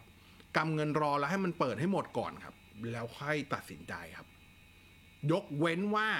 อยากได้เรือธงแต่งบน้อย อันเนี้ย ซื้อได้เลย เพราะตอนนี้พวกบรรดาเรือธงที่เป็นเรือธงปีที่แล้ว จะลดกระหน่ำซัมเมอร์เซลจัดๆเลยครับ เพราะว่ารุ่นใหม่เขาจะมาแล้วไง เขาก็ต้องเคลียร์ของเก่า แต่ถ้าเกิดงบเยอะอยู่แล้ว อยากได้รุ่นใหม่แนะนำว่าไม่ควรซื้อเรือธงที่ลดราคาตอนนี้ รอรุ่นใหม่ได้เลยครับ ไปซื้อวันประมาณช่วงเมษาพฤษภานะตอนนั้นจะเปิดกันครบแล้วครับ แล้วก็วางขายในไทยกันครบแน่ๆครับคุณอาทิตย์จิตเนี่ยบอกครับปัจจุบันใช้มี่มิกสามอยู่โอ้เก่า ทำไมก็ไม่เก่าเนาะแต่อินดี้ทีเดียว อันนี้อินดี้ของจริงนะครับกำลังมองหาเครื่องใหม่เห็น h g c f เปิดตัวส่วนตัวได้ส่วนลดลูกค้าองค์กร ซื้อได้ราคาหมื่นเก้าก็จริงๆเหมือนได้ส่วนลดไปเท่าไหร่สามพันขอให้ผลที่จะย้ายจากค่ายซัมซุงเถอะอาย้ายค่ายซัมซุงแทนที่จะรอเสียมี 12 หน่อย หรือจะเทียบรุ่นราคาใกล้เคียงกันขอบคุณครับ ถ้าจะย้ายจากมี่มิกอ่าถ้าถามผมก็เรื่องของความปลอดภัยครับ โดยเฉพาะถ้าเกิดว่า คุณใช้มือถือทำธุรกรรมอออนไลน์เยอะๆ ผมไม่ได้บอกว่าเสียมีละเลยไม่ปลอดภัยอะไรอย่างนี้นะ แต่ต้องยอมรับครับว่าเทียบกันระหว่างเสียมี่กับซัมซุงเสียอ่าซัมซุงมีการอัปเดต security patch สม่ำเสมอ และรวดเร็วกว่าเสียมี่ครับ เสียมี่บางทีอ่าอาจจะคำว่าไม่ได้ไม่ได้สม่ำเสมอทุกเดือนอะบางทีแบบสองเดือนหนอะไรเงี้ยครับ โอเค ถามว่าโอกาสที่มันไอสองเดือนหนมันจะหลุดไปมันก็น้อยอะแต่ว่ามันจะดีกว่าไหมที่มีแบรนด์หนึ่งที่มันสม่ำเสมอกว่า จริงๆ ผมเมื่ออ่าน WTF ไปที่จะอ่อนมันพฤหัสเนี้ยมีประโยคนึงที่ผมพูดในนั้นก็คือเออเลิกเข้าใจผิดได้แล้วว่า iOS ปลอดภัยกว่า Android ครับผมใช้คำว่า Android iOS ปลอดภัยเท่า ๆกันครับแต่ในในในข้อแม้หรือในวงเล็บ ว่าผู้ใช้ หรือเครื่องรุ่นนั้นๆ ต้องได้อัปเดต Security Patch อย่างสม่ำเสมอครับยกตัวอย่างนี้ครับ มันยังมีคำพูดเยอะใช่ไหมสำหรับคนที่มาจากฝั่ง คนที่ใช้ Android จะโดนคนใช้ iPhone แบบค่อนแคะแกะเกาแซวขิงขาหาเหวอะไรก็ไม่รู้ ว่าแบบไอโฟนปลอดภัยอีแอนดรอยไม่ปลอดภัยเลยทุกคนว่าทุกคนเคยได้ยินประโยคนี้ เวลาใครเจอประโยคนี้นะ ถามกลับไอคนนั้นด้วยว่า ปัจจุบันอะมึงไม่ต้องถามว่าเขาใช้ iPhone รุ่นอะไร แต่ถามว่ามึงใช้ iOS เวอร์ชันไหน สมมติว่าปัจจุบันเป็น 15.2 แล้วเขาตอบมา อืมใช้ iOS 13 อืม มึงไม่ปลอดภัยกว่ากูอีก เพราะ iOS iOS 13 คือ 2 ปีที่แล้วเท่ากับเขาไม่ได้อุดรอยรั่วช่องโหว่ใด ๆ เลย 2 ปีฮะ iOS 15.2 เนี่ย อันนี้เคยพูดไปแล้วนะ iOS 15.2 เนี่ยมีการเฉพาะนอกเหนือจากการอัปเดต แก้ไขบั๊กอัปเดตฟีเจอร์เนี่ย เฉพาะเรื่องของช่องโหว่ security patch เฉพาะช่องโหว่นะ เรื่องของ security เนี่ย มีการอัปเดตเฉพาะช่องโหว่ร้ายแรงที่เป็นระดับ critical เนี่ย ประมาณ 40 กว่าจุด ผมจำไม่ได้ว่า46 หรือ 48 ประมาณ 26 หรือ 28 ในนั้นเป็นช่องโหว่ระดับโคตร critical ครับคำว่าโคตรคือหมายความว่าอะไรครับ หมายความว่าเป็นช่องโหว่ที่ ผู้ไม่ประสงค์ดีสามารถใช้ช่องโหว่นั้นในการในการที่จะฝังตามาแวร์ฝังอะไรก็ได้ครับ เข้ามาในเครื่องของผู้ใช้ แล้วดึงเอาข้อมูลส่วนตัว ที่เป็นข้อมูลส่วนตัวจริง ๆ ครับ user password หรือแม้กระทั่งเลขธนาคารออกไปได้ โอเคนะ เช่นเดียวกันครับ ไอคนที่ใช้ Android ก่อนจะไปขิง iOS ไอไอโฟนที่ มึงใช้ iPhone iOS 13 อยู่เลยอะไรเงี้ย ก่อนจะไปขิงเขาสำรวจตัวเองก่อนนะเฮ้ยว่า มือถือกูเนี่ย security patch ล่าสุดเมื่อไหร่ มันมีบอกนะใน Android อะลองเข้าไปดูใน About Phone นะครับ About Software อะมันมีบอกนะว่า security patch ของคุณล่าสุดคือเวอร์ชั่นของเดือนไหน ปีอะไร ดูด้วย อะสำหรับ Android เนี่ยผมอาจจะยืดหยุ่นให้หน่อยก็ได้ครับ ว่าถ้าถ้ามันไม่เก่าเกิน 3 เดือนก็จะอยู่ในเกณฑ์ที่โอเค เพราะว่ามันจะมีหลายครั้งเหมือนกันที่มันจะมีแต่ละปีมันจะมีทั้งหนสองหนนะครับที่ ที่มันจะเป็นช่องโหว่โคตรร้ายแรงที่ Google เจอมา และอัปเดตอย่างเร่งด่วน อันนั้นนะ Google มักจะพยายามบังคับบรรดาแบรนด์ผู้ผลิตให้ปล่อย patch เนี้ยให้กับผู้ใช้ เพราะมันเป็นแบบโคตรร้ายแรงครับ แต่ของ Apple น่ะ ด้วยความที่เขาทำของเขาอยู่คนเดียวเขาเขาไม่ต้องบังคับใครไงมันอยู่ที่ผู้ใช้แล้วอะว่าผู้ใช้จะแบบอัปเปล่า อย่าลืมนะอย่าง iOS เงี้ยครับ ต่อให้เป็นรุ่นเก่าๆ ที่มันไม่สามารถอัพอัพอัปเดต iOS เวอร์ชันใหม่ได้แล้ว อย่างพวกไอ่า iPhone 5 iPhone 5s เงี้ย Apple ก็ยังออก security patch อัปเดต iOS เวอร์ชันเก่าที่ล่าสุดที่มันอ่าสูงสุดที่มันรุ่นเหล่านั้นนะผมจำไม่ได้ iOS 10 11 อะไรเงี้ย ยังปล่อยให้อัพอยู่ แต่ว่าทำอัพพวกนั้นคืออัพอ่าไม่ได้อัพเรื่องฟีเจอร์เลยนะ อัพเรื่อง security patch อย่างเดียว Apple ยังใจดีขนาดนั้นนะครับ โอเค ตามนั้นต่อนะฮะคุณอมรเดือนหน้าจะได้เห็นพี่บอสใช้ Samsung Galaxy S22 Ultra ใหม่ คิดว่าไม่ครับ ไม่มีตังค์แล้วครับผมลงคีย์บอร์ดไปเยอะแล้วครับ แล้วก็มีแผนกับคีย์บอร์ดอีกเยอะเลยครับผมไม่น่าจะมีตังค์ไปลงมือถือช่วงนี้ครับ คุณธำรงศักดิ์ Samsung A 5 2 S 5G กับ Mi 11T ตัวไหนดีกว่ากัน ถ้าเอาเรื่องของสเปคอะผมเข้าใจว่าคุณธำรงศักดิ์อาจจะแคร์เรื่องของพวก connectivity ถ้าเอาเรื่องของสเปคโมเด็มมาเทียบโอ้ A52s มันสู้มันสู้ 11T ไม่ได้หรอกในแง่ของในแง่ของสเปคโมเด็มครับ ไม่ว่าจะเป็นโมเด็ม 5G หรือว่าโมเด็ม network อ่า network เนี่ยชัดเลยครับ เพราะว่าตัว 11T ถ้าผมจำไม่ผิดน่าจะเป็น2คูณ2 MIMO อ่า 5G ก็จับสัญญาณได้ดีกว่านะครับอ่าสเปคของตัวโมเด็มแรงกว่า แต่บางอย่างสเปคก็เรื่องหนึ่งซอฟต์แวร์ก็เรื่องหนึ่ง ถ้าเอาเฉพาะเรื่อง 5G เอาความเสถียรเป็นตัวตั้งนะ ผมให้ A52s 5G แต่ถ้าเกิดจะเป็นสายเน้น test speed โอเค ไป 11T ครับ แต่ก็มีโอกาสสวิง มีโอกาสอะไรอย่างเงี้ย ได้มากกว่าตัว A52s 5G ครับ เลือกเอาครับ แต่บางทีแต่คือถ้าถามผมมองว่า 11T ใช้ในกรุงเทพ ไม่ได้ใช้อินดี้ขนาดไปใช้ dtac กันนะ ใช้ AIS ใช้ True อ่า 11T น่าใช้กว่าครับ 11T น่าใช้กว่า โดยภาพรวม คุณนพน้ำพึ่งจ้าเอกครับพี่บอส หงส์แดงแรงไม่หยุดฮะมันมันไม่ได้เตะ ไม่ใช่เหรอช่วงมีเตะอะไรวะ มีเตะ FA ครับ กับ Shrewsbury ไม่ใช่เหรอ เด็กลงเพียบเลย ผมก็ไม่เข้าใจเหมือนกันแต่เด็กลงเพียบครับตามนั้น คุณนภัทรนะซัมซุง A 5 2 5G ยังน่าจัดไหมก็จริง ๆ ต่ำหมื่นนะผมอาจจะไม่ค่อยชอบซัมซุงตัวไหนเลยก็ได้นะ โดยส่วนตัวผมนะแต่ว่าถ้าถ้าคุณบอกว่า ฉันชอบซัมซุงอะ ฉันไว้ใจซัมซุง A 5 2 5G นาราคาต่ำหมื่นเล่นได้ครับใช้คำนี้ยังเล่นได้อยู่ครับยังเล่นได้อยู่ คุณอะไรวะเนี่ยอ๋อเดี๋ยว ไม่ไหวอะพักโฆษณาอีกทีได้ไหมกินน้ำก่อน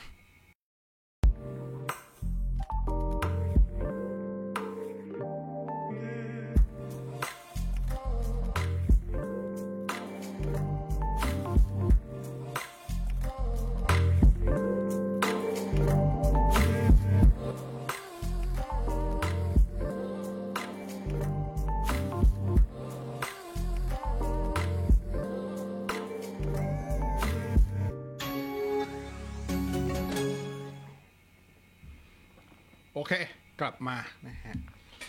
มีพักโฆษณาสักเล็กน้อยนะครับ เจอเจอ comment นี้ต้องพาไปกินน้ำเลยอะ คุณแมน สวัสดีมหาสมปองแต่ปัจจุบันเขาเป็นแม่ปองแล้วไม่ใช่เหรอผม เนี่ยในกล้องเสื้อมันส้มเพราะไฟ แต่จริงๆมันสีแดงเนี่ย แล้วผมไม่ได้โกนหัวนะ มีใครมีใครดู มีใครดูอนิเมะหรือ หรือหรือมังงะ เรื่อง Tokyo Revengers ปะผมอะ ชอบ ตัวละครตัวหนึ่งในใน Tokyo Revengers มากครับ นั่นก็คือดราเคนแห่งแก๊งโตมัน ตอนไปตัด คือจริงๆ คืออยากที่จะไว้อยากแต่จริงๆ ถ้าใครจำได้ผมข้างหลังผมจะยาวกว่านี้เยอะเลย ตัดตัดเพราะว่าอยากจะเอาสีออกแต่ก็อยากให้มันยังรวบได้อยู่ครับ ก็คือ reference อะ คือเป็นดราเคนแห่งแก๊งโตมัน ถึงกับปวารณาตัวเองเรียกตัวเองอย่างไม่ไม่เขินโซเชียลเลย โพสต์ไปเลยว่านี่คือบอสแห่งแก๊งแดกมัน แต่วันนี้ครับ มีคนทักที่บ้านนี่แหละ คุณแม่ ผมรวบผมไปปั๊บรวบไปอย่างเงี้ย แต่ว่าเขาไม่ได้ปล่อยเป็นหางงี้ มัดมัดแบบ มัดเป็นจุกงี้มัดรวบ แม่เรียกเลย อ้าวป๋องก็พลขู่เครียดเรฟเฟรนซ์คราเคนแห่งแก๊งโตมัน ตัดออกมาแม่ทัก ป๋องกระพลเดอะช็อคดีนะที่บอสยังรู้ว่าโคกระโหลกคืออะไรนะครับ ต่อ คุณกิตสันดีนะฮะ แนะนำโดรนให้หน่อย โอ้โห โดรนไม่ค่อยมีความรู้เท่าไหร่จริงครับ ไม่ค่อยได้ตามโดรนด้วยอะเอาจริง ๆ นะแต่หลักๆ ก็คงไม่พ้น DJI ไอไหมอะแต่ว่ารุ่นไหนอันนี้ขออภัยจริง ขออภัยจริง แนะนำว่ามีอยู่หนึ่งเพจ ให้ไปถามเรื่องโดรนคนนี้ แนะนำได้ดี อ่า แนะนำได้ดีอ่าเขาชื่ออะไรนะเดี๋ยวนะเออชื่ออะไรวะ ชื่ออะไรนะจำชื่อเพจคุณใหญ่ไม่ได้วะเขาชื่อเพจอะไรนะหวานอะเออ snap tech อืม กูจะบ้าตาย snap tech snap tech zone ป่าวะ อ๋อ snap tech เออนั่นแหละอ่าอันนี้อันนี้เพจนี้เพจนี้ไปถามเพจนี้ ไปถามที่นี้ snap tech zone ของคุณใหญ่ คุณใหญ่เมื่อก่อนที่อยู่ร้าน AV Camera แกชำนาญเรื่องให้แกรีวิวได้เลย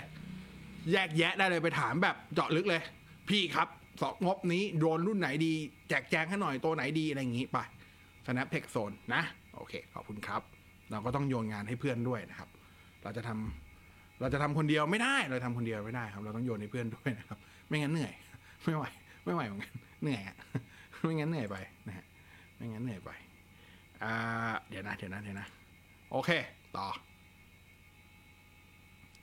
เอ่ออึบโอเค อะ เดี๋ยวเดเดี๋ยวเดอ๋อ โอเค โอเค โอเค ต่อ ต่อ ต่อ เดี๋ยวนะเดี๋ยวนะคำถามหายไปไหนวะ โอ้โห ไปไกลแล้วไปไกลแล้วจ้า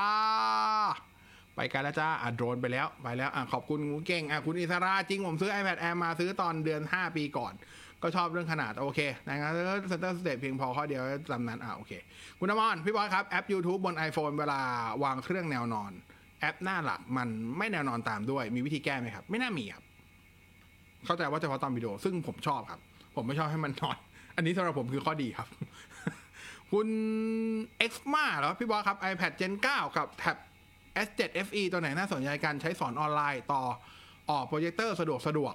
จริง ๆ ถ้าถามผมผมถ้าถามผมนะ ผมแนะนำให้ซื้อ iPad Gen 9 ครับอ่าจริงๆ iPad Gen 9 ต่อโปรเจคเตอร์ไม่ได้ไม่ได้ลำบากอะไรครับ เพียงแต่ว่าคุณต้องมีอุปกรณ์ที่ต้องซื้อเพิ่ม 1 ชิ้นเท่านั้นเองซึ่งรวมๆแล้วราคาออกมาก็จะพอกับ S7 FE ครับ เพราะนั้นแนะนำ iPad Gen 9 ครับอ่าคุณทินไม่รู้ OnePlus คิดอ่าคิดอะไรอยู่ทำไมไม่ทำรุ่น flagship ในไทย ถ้าคุณเป็นเจ้าของเงินแล้วคุณขาดทุนเยอะๆ คุณจะเข้าใจ OnePlus ครับ เออ อะ คุณบอกว่ากลัวขายไม่ได้หรือใช่ครับ เพราะมันพิสูจน์มาแล้วไงว่ามันขายไม่ได้ จริง ๆ คือมันขายไม่ได้ครับ คือมันขายได้แต่มันไม่ได้ขายดีครับ ผมใช้คำนี้ มันไม่ได้ขายดีครับ เมื่อคุณเจ็บขาดทุนมาสักสองปี คุณจะเข้าใจครับ เออนะตามนั้นเลยครับ อันนี้ผมเข้าใจวันพัฒไทยนะ ผมเข้าใจมันแต่ว่าผมให้กำลังใจว่าแบบ อยากให้ฮึบสักทีนึง กำลังดูโทรศัพท์ Android ที่คุณภาพดีเยี่ยม ที่คุณภาพดีเยี่ยมเลยนะ คุ้มค่าใช้งาน 3-4 ปี ไม่เล่นเกมเลย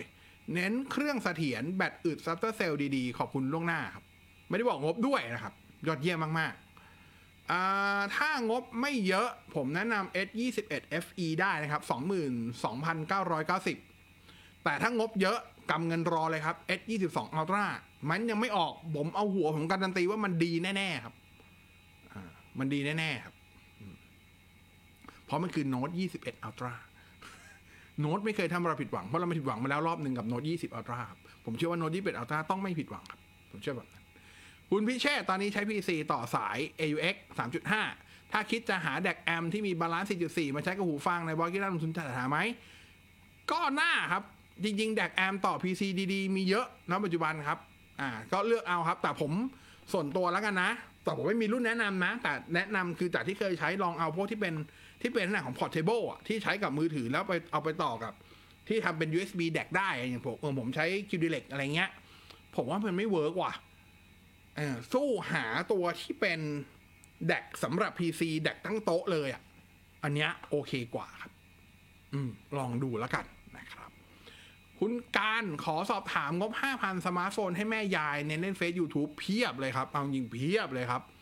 อ่าอ่าตัวที่แนะนำก่อนเลยคือ Redmi 10อ่า Redmi 10 ก่อนก็ได้ Redmi Note 10 5G ก็ได้เลือกเอานะครับ คุณวิชัย HTC ยังมีขายที่ไต้หวันอ่าที่ไต้หวันยังมีครับ ที่ไต้หวันยังมีอยู่ครับอ่าถ้าเกิดใครไปไต้หวันเดินไปห้างจำชื่อห้างไม่ได้ห้างไอทีเขาอะก็จะมีช็อป HTC อยู่ครับ ยังมี HTC ที่ไต้หวันยังมีอยู่ครับ อืม หัวเว่ยจะตามไปไหมก็ผมใช้ว่าหัวเว่ยยังพยายามสู้อยู่ครับ ยังพยายามสู้อยู่ครับ คุณวิชัยตัวเทียบ S21 FE มีไหมเพียบ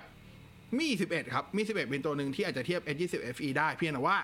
แต่เมื่อกี้ที่ผมแนะนำ S20 FE ให้คนเมื่อกี้มากกว่ามี 11 เหตุผลก็คือเรื่องของความสม่ำเสมอในการอัปเดตซัมซุงยังได้เปรียบเสี่ยมี่อยู่ตรงนี้ครับอ่าเพราะเขาเน้นเรื่องของเสถียรเน้นเรื่องความปลอดภัยเพราะฉะนั้นถ้าแบบผม คือถ้าใครใช้มี่ก็รู้ว่าไอ้12.5 MIUI 12.5 กว่าจะเสถียรแทบตายเลือดตาแทบกระเด็นครับผม บอกคำนี้เลยนะฮะคุณเข้าเข้าโพดนะ DJI Pocket 2 น่าเล่นไหม หรือรอ 3D เห็นว่ามันจะออกเห็นว่ามันออกมาสักพักแล้วผมยังไม่รู้ว่าจะมีรุ่นใหม่มาเมื่อไหร่แต่มันออก แต่ว่าปกติ DJI Pocket ไม่ได้อัปเดตบ่อยนะ ส่วนใหญ่ 2 ปีอัปเดตหนมั่งผมว่า DJI Pocket โอเคครับ เป็นตัวที่เล่นได้ work อะผมว่าชอบใครชอบแบบถ่าย vlog แล้วไม่อยากให้มันประเจิดประเจ้อผมว่า DJI Pocket work มากๆ ครับ เวลาแบบไปร้านอาหารไปโรงแรม ไปห้างอะไรเงี้ย มันคนรอบข้างเขาไม่ได้รู้สึกว่าแบบถูกรบกวนมากนักใช้คำนี้คุณสกรีมว่าด้วยตัวจัดการโทรศัพท์ตะกี้เลยครับ ผมติดตั้งผ่าน Play Store แต่ไม่ได้ แต่ไม่ได้ควรลบตัวจัดการแอปก่อนไหม เพราะมันให้ติดตั้งผ่านมันอย่างเดียวเลยงั้นก็ควรลบมันออกก่อนครับ คือ ยังไงอะถ้าคุณใช้ Android หลักๆ ผ่าน Play Store นั้นคือปลอดภัยที่สุดอะแต่ถ้าเกิดมันลงไม่ได้จริงด้วยเหตุผลกลใดไม่รู้ครับแนะนำให้ลงมันจะมีอย่างพวก APK เพียวพอได้ แต่ถ้าเกิดสำหรับผมอะด้วยความที่เล่น Android ยุคเก่าเนาะมันก็จะมีเว็บอย่าง APK Miller ครับ ซึ่งอันเนี้ยไว้ใจได้ร้อยเปอร์เซ็นเพียงแต่ว่าคนที่จะไปโหลดใน APK Miller อะผมเปิดให้ดูก็ได้ โอเค เวลาโหลดใน APK Miller อะ มันอาจจะต้องใช้ประสบการณ์อยู่บ้าง เหตุผลคือแบบนี้ครับ สมมุติว่าคุณจะโหลด K-Bank อ่าวเตึกไม่มีวะโหลดอะไรดีวะอืมอ่าโหลดอะไรดีอะธนาคารอะไรดีวะ มีไหม เดี๋ยวผมหาก่อนนะผมไม่ชัวร์ด้วยว่ามีป่ะบัวหลวง อะบัวหลวงมีไหม อ๋อไม่มีว่ะแอปธนาคารไม่อยู่ใน APK Miller เลย เพราะฉะนั้นก็คงต้องโหลดผ่าน Play Store เป็นหลักแหละ แนะนำผ่าน S อ่า Play Store ครับ เป็นหลักเลย แต่อะไหนไหนไหนไหนขึ้นมาละ เดี๋ยวเดี๋ยวนะเดี๋ยวนะเดี๋ยวนะไอตูดอย่าเพิ่งขึ้นมา อ่า ผมให้ดูอันนี้แล้วกัน อะ โอเคปึ๊บปึ๊บปึ๊บอะโอเค อันนี้คือหน้าเว็บ APK Mirror APK Mirror ไม่มีแอปเถื่อนนะ ไม่ต้องห่วง ไม่มีแอปเถื่อนนะครับ อย่างแอปที่เสียตังค์มีให้โหลด แต่ว่าเวลาโหลดมาคุณก็ต้องเสียตังค์อยู่ดีครับ ก็คือมันจะเป็นเวอร์ชัน trial ไปนะครับแต่ว่าความความงงงของ APK Miller เราต้องใช้คืออย่างเนี่ย คุณเห็น Google Photo สองเวอร์ชันนี้ไหม ออกมาวันเดียวกันเลย โอเค อันที่อยู่บนมันคืออันที่ออกที่หลัง แต่เลขเวอร์ชั่นเสือกเก่ากว่า แล้วเวลาโหลด เข้าไปเวลนมันจะมีอย่างนี้อีก ก็ต้องไปนั่งนึกอีก เอ๊ะ ของกูควรจะโหลดที่เป็นหกหกร้อยสี่สิบ DPI ดีไหม หรือ no DPI ไปเลย อะไรอย่างนี้ มันก็จะมีความงงๆหน่อยอะถ้าถามผมก็ถ้าเป็นผม Pay Safe อันนี้ครับจริงๆมันจะมีด้วยมันมีอันที่เป็นบันเดิลการที่ไม่บัดเดิลอันนี้ก็ต้องไปว่ากันอีกวุ่นวาย อันนี้คือ APK Miller อ่าอันหนึ่งอย่างพวก APK เพียวมันจะมันจะดูง่ายกว่า APK Miller ผมว่า APK Miller เหมาะสำหรับคนที่เคยเคยคุกรอมมาก่อนอะจะเข้าใจหลักการทำงานของ APK Miller อยู่พอสมควรประมาณนี้คุณชักวิทย์ iPhone 7 Plus จะได้ไปต่ออีกนานไหมก็ผมตอบไม่ได้ครับ ก็ขึ้นอยู่กับ Apple แต่ถามว่ามีข่าวไหมว่า มีข่าวไหมว่าในใน iOS 16 อาจจะตัด iPhone 6s 6s Plus ออก ถ้าตัดออกจริง ก็มีความเป็นไปได้ที่ 7 7 plus จะไม่ได้ไปต่อกับ iOS ในปีหน้าก็คือ 17นะประมาณนี้ คุณอาร์ตทำไมมี 10T Pro ไม่อยู่ในลิสต์นับการอัปเดตต้องถามเสี่ยมี่แล้วล่ะ ผมก็ตอบไม่ได้เหมือนกัน อาจจะอยู่ที่คลาส CPU ที่ใช้อันนี้เดานะ ไม่รู้เหมือนกันครับ อันนี้ไม่รู้แต่ว่าอธิบายแบบนี้ก่อน อืมเวลาเวลาแบรนด์ โดยเฉพาะแบรนด์จีนออกไอตัวที่เป็นรายชื่ออัปเดตอะครับ ต่อให้มาจาก official ก็ตามนะอัปเดตพวกนั้นมันไม่ใช่อัปเดต final ที่บอกว่าเฮ้ยมันมีแค่รุ่นพวกนี้ที่จะได้อัพหลังๆมันจะมีตามมาอีกเพียงแต่ว่าหลาย ๆ สื่อ หรือแม้กระทั่งผมเองบางครั้งก็ตกหล่นที่จะไม่ได้รายงานความคืบหน้า เพราะว่ามันไม่ได้ปล่อยมาติดๆกันบางทีแบบผ่านไปแล้ว 2 เดือนมีอัปเดตเพิ่มว่าเฮ้ยรุ่นนี้ก็ได้รุ่นนี้ก็ได้อะไรอย่างเงี้ยครับ เพราะนั้นไม่ได้หมายความว่าพอ พอเวลาไปเจอข่าวว่าเอ้ยนี่ไง list อัปเดตสำหรับสมมติ oppo ผมตัวอย่าง oppo ก่อนแล้วกันอะแล้ว MIUI ก็ได้ รุ่นนี้คือรุ่นที่ได้อัปเดต MIUI 13ปุ๊บพอไม่เราเราดูว่าเฮ้ยมันไม่มีอยู่ในนั้นวะอะไรเงี้ยก็อย่าเพิ่งถอดใจซะทีเดียว บางทีแบบ ผ่านไปสองเดือนสามเดือน พอเขาเริ่มว่างงาน ดูแย่นะดูว่างงานใช้คำว่าอะไรวะทีมทีมซอฟต์แวร์เอ็น มีเวลาว่างมาทดสอบกับรุ่นอื่นๆ แล้วรู้สึกเฮ้ยมัน work เขาก็จะมาเพิ่ม list ที่หลังให้เท่านั้นเองนะครับ แต่นั่นแหละแต่นั่นแหละ อันหนึงเออที่บอกก่อนนะ ถ้าใครจำได้อะ Xiaomi เคยออกกฎว่า ไม่ใช่ออกกฎมีการแจ้งอัพมีการแจ้งอัปเดตในเรื่องของ policy ในการอัปเดตซอฟต์แวร์ว่าเขาจะอัปเดตแบบที่เป็น3บวก1นะใครจำได้ คืออัปเดต MIUI ทั้งหมดอ่าอัปเดต Android ทั้งหมด 3 เวอร์ชันใช่ไหมอัปเดต Security Patch ทั้งหมด 4 ปีนะครับอันนั้นน่ะ เริ่มที่มี่11นะ รุ่นเก่ากว่านั้นไม่นับนะครับ policy นี้ใช้ตั้งแต่ ถ้าจำไม่ผิดน่าจะเป็นมี่11อย่าลืมนะ ใช่แบบว่าไม่ใช่ด้วย ใช่ป่าวะเออ แต่ประมาณเนี้ยคือรุ่นเก่ากว่านั้นมันมันไม่ไม่ไม่มีผลย้อนหลังนะไอ้ policy เนี้ยไม่มีผล backward นะครับ ซึ่งถ้าใครถ้าใครใช้ Mi เก่าๆมาก่อนก็จะรู้ว่า โอเค หลาย ๆ ครั้ง Mi ก็อัปเดต MIUI ได้แต่การอัปเดตเวอร์ชัน MIUI ไม่ได้การันตีอัปเดตเวอร์ชัน Android นั่นคือสมัยก่อน แต่หลังจากนี้จะไม่ใช่แบบนั้นแล้วนะอันนี้ยังไม่ใช่แบบนั้นนะ เพราะนั้น list รายชื่อเลยอาจจะดูไม่เยอะเท่าเดิม เท่านั้นเองนะครับอาบน้ำก่อนได้เลยนะ เพราะเดี๋ยวละครจะมาครับเราจะไลฟ์ไม่เกินสามทุ่มครึ่งนะฮะ เพราะว่าวันนี้ Our Beloved Summer EP 12 มาตอนสามทุ่มครึ่งนะฮะครับผมชัดเจนฮะติดซีรีส์ฮะ คุณแจ็คกี้นะครับอินเทอร์เน็ตไฟเบอร์ระหว่าง AIS กับ True ค่ายไหนแน่ช่วยกัน อะ ผมติดทั้งสองอันเลยถ้าละผมถ้าเกิดคุณอยู่ในพื้นที่ที่ให้บริการดีทั้งคู่ไม่ต่างกันทั้งคู่ครับ ก็สิ่งที่ True จะได้เปรียบ ก็คงจะเป็นเรื่องของตัวอุปกรณ์ที่เขาให้ตัวดั้งเดิมอ่าอย่างตัว T3 T628 อะไรเงี้ยที่ True มักจะให้ในปัจจุบันเนี่ยมันจะเป็น AX 5004เลยครับ ขณะที่ตัวของ T3 ที่ AS ให้มันจะเป็นแค่ AX 1008 เพราะนั้นสเปคเราเตอร์ที่ให้ของ True จะดีกว่า แรงกว่าครับ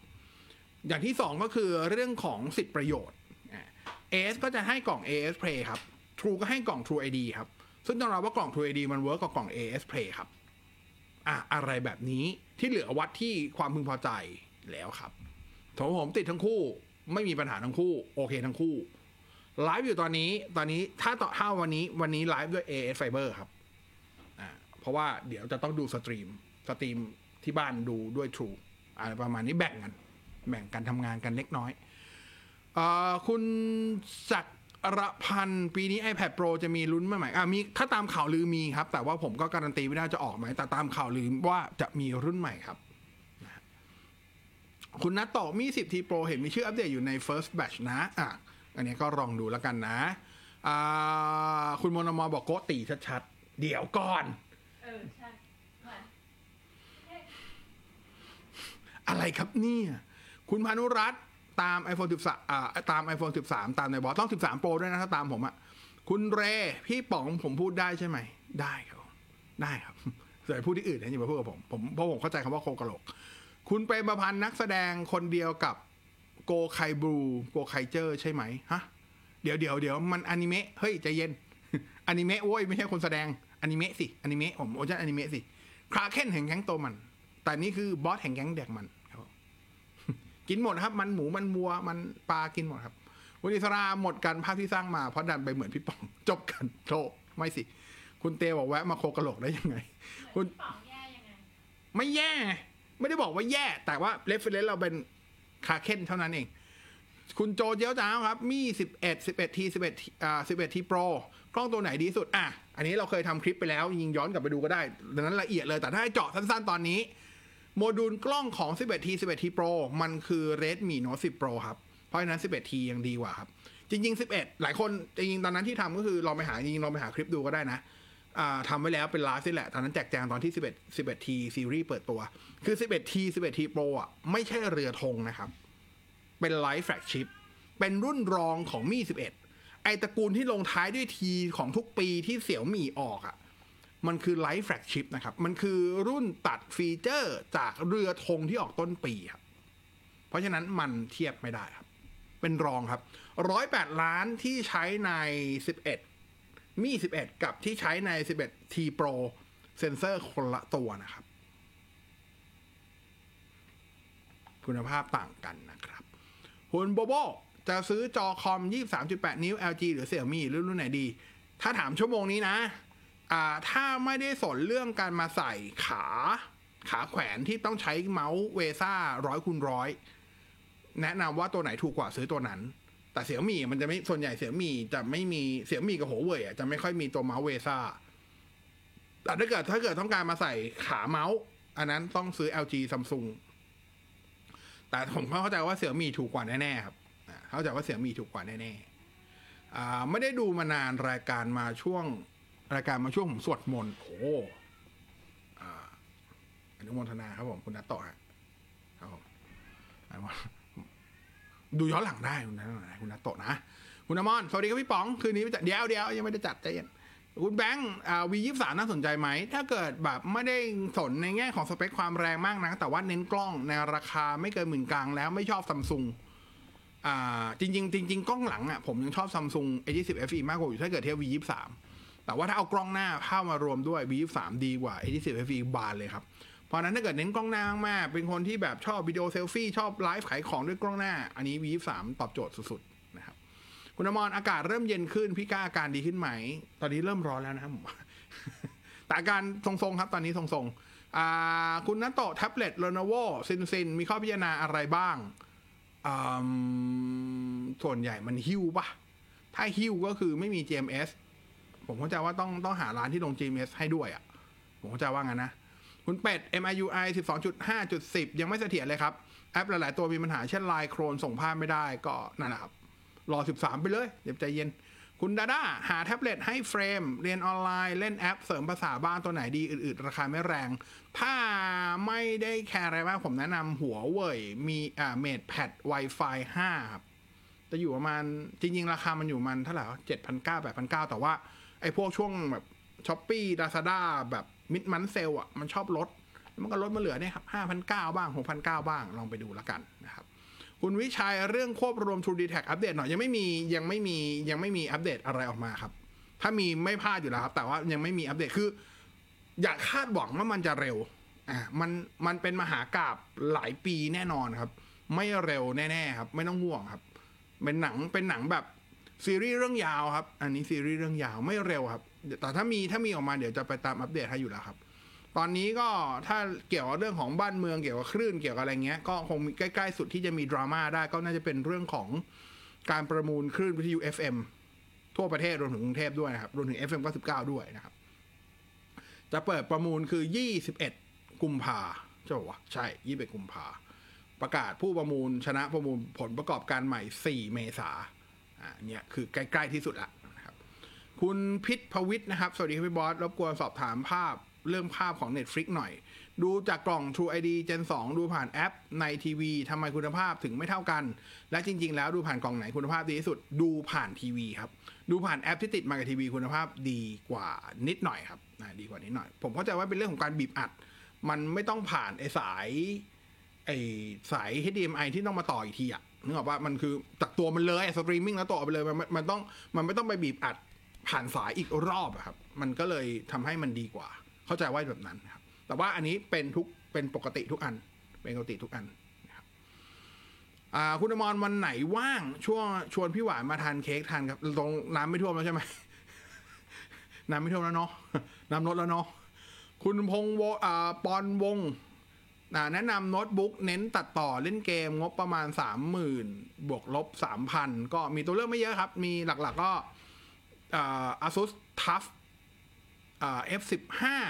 อ่าแล้วก็ Acer Nitro 5 ซึ่งหลักๆสเปคมันจะได้เป็น ถ้าไม่เป็น Ryzen 7 ก็เป็น Intel Core 5 Gen 11อ่าแล้วก็ การ์ดจอเป็นพวก RTX 3050 หรือหรือเต็มที่อาจจะได้ 3050 Ti ไม่เกินนี้อยู่แล้วอะก็เนี่ยประมาณนี้ครับที่ได้นะครับประมาณนี้ที่ได้ คุณอมรบอกว่าวันไหนพอมีเวลาเชิญแวะทำบุฟเฟ่เนื้อย่างหน่อยที่บางใหญ่เฮ้ยคุณอะคุณอมรอะมากินบุฟเฟ่เกาหลีของผมก่อนชวนมาตั้งนานแล้วไม่ยอมนัดมาสักทีอะไอเกาหลีเนี่ย น้องคนสวยผมว่าน้องฮันนาผมเนี่ย มากินเกาหลีก่อนมากินหมูก่อนเดี๋ยวค่อยไปกินเนื้อมากินหมูก่อนช่วงนี้หมูแพงด้วย มากินหมูก่อนก่อนเขาจะขึ้นราคา เดี๋ยวขึ้นไปแล้ววะนะฮะตามนั้นโอเคโอเคเคลียร์หมดจบไม่น่าเชื่อครับไลฟ์ยาวอีกแล้ววันนี้นะฮะชั่วโมงกว่าโอเคก็สำหรับแฟนๆซีรีส์เกาหลี ผมเชื่อว่าช่วงนี้ถ้าเกิดคุณเป็นคนที่มีความโรแมนติกอยู่ในตัว คุณอาจจะชอบหนึ่งในซีรีส์ที่อยากจะแนะนำก็คือ Our Beloved Summer อยู่บน Netflix วันนี้ ตอนใหม่มาตอนสามทุ่มครึ่ง EP สิบสองกำลังเข้มข้นสนุกมากๆ โอ้เมื่อคืนนอนร้องไห้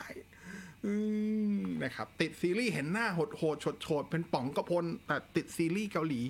มากๆครับโอเค คืนนี้นอนหลับฝันดีครับ ถ้าเกิดใครยังโหยหาคิดถึงเสียงกันอยู่ พวกนี้ก็เจอกันในวิทยุได้ FM 99มีต่อเวลาพิเศษด้วยนะครับ แล้วก็เดี๋ยวถ้าไม่วันศุกร์นี้ก็ภายในสุดสัปดาห์นี้ คือเสาร์อาทิตย์นี้ไม่เกินเสาร์อาทิตย์เนี้ยศุกร์เสาร์อาทิตย์เนี้ยจะมีคลิปรีวิวหนึ่งอัน แต่ใช้คำว่ารีวิวใช้คำว่า react แล้วกันผมผมขอเรียกวิดีโอนี้ว่า react อุปกรณ์ชิ้นนี้เพราะว่าอยู่กันมา 3 อาทิตย์ จะมา react ให้ฟังนะครับ ว่าเออมันเป็นยังไงอะไรแบบไหนนะครับเล่าประสบการณ์การใช้งานเป็นหลักเลยนะครับข้อดีข้อด้อยสิ่งที่ชอบไม่ชอบ สิ่งที่เอ๊ะเอ๊ะอะอะหรือสิ่งที่แบบว้าวอะไรเงี้ยก็เดี๋ยวรอดูนะครับ ปีนี้จะมาทรงๆนี้เนาะยังไงก็นี่คือไลฟ์แรกของปี 2022 เราเริ่มนับหนึ่ง กันแล้วกับปี 2022 นะครับ ก็เจอกันได้เรื่อยๆครับ เจอกันแน่ๆเนี่ยทุกวันอังคารประมาณเกือบๆสองทุ่ม แล้วก็จะไลฟ์ยาวๆแบบนี้จะเป็นชั่วโมงชั่วโมงครึ่งสองชั่วโมงแล้วแต่อำนวยแล้วแต่คอนเทนต์ที่มีนะครับแล้วแต่คนที่เข้ามาดูว่า interactive แค่ไหนด้วยนะครับแต่ถ้าเกิดว่าจะมีคอนเทนต์อื่นอะไรก็จะแทรกเสริมเพิ่มให้แล้วก็จะแจ้งล่วงหน้า ก็ฝากติดตามเพจในบอสด้วยนะครับ ขอบคุณที่ติดตามขอบคุณที่ชอบพอกัน ขอบคุณที่ไม่ด่ากันครับนอนหลับฝันดีทุกท่าน ราตรีสวัสดิ์ครับ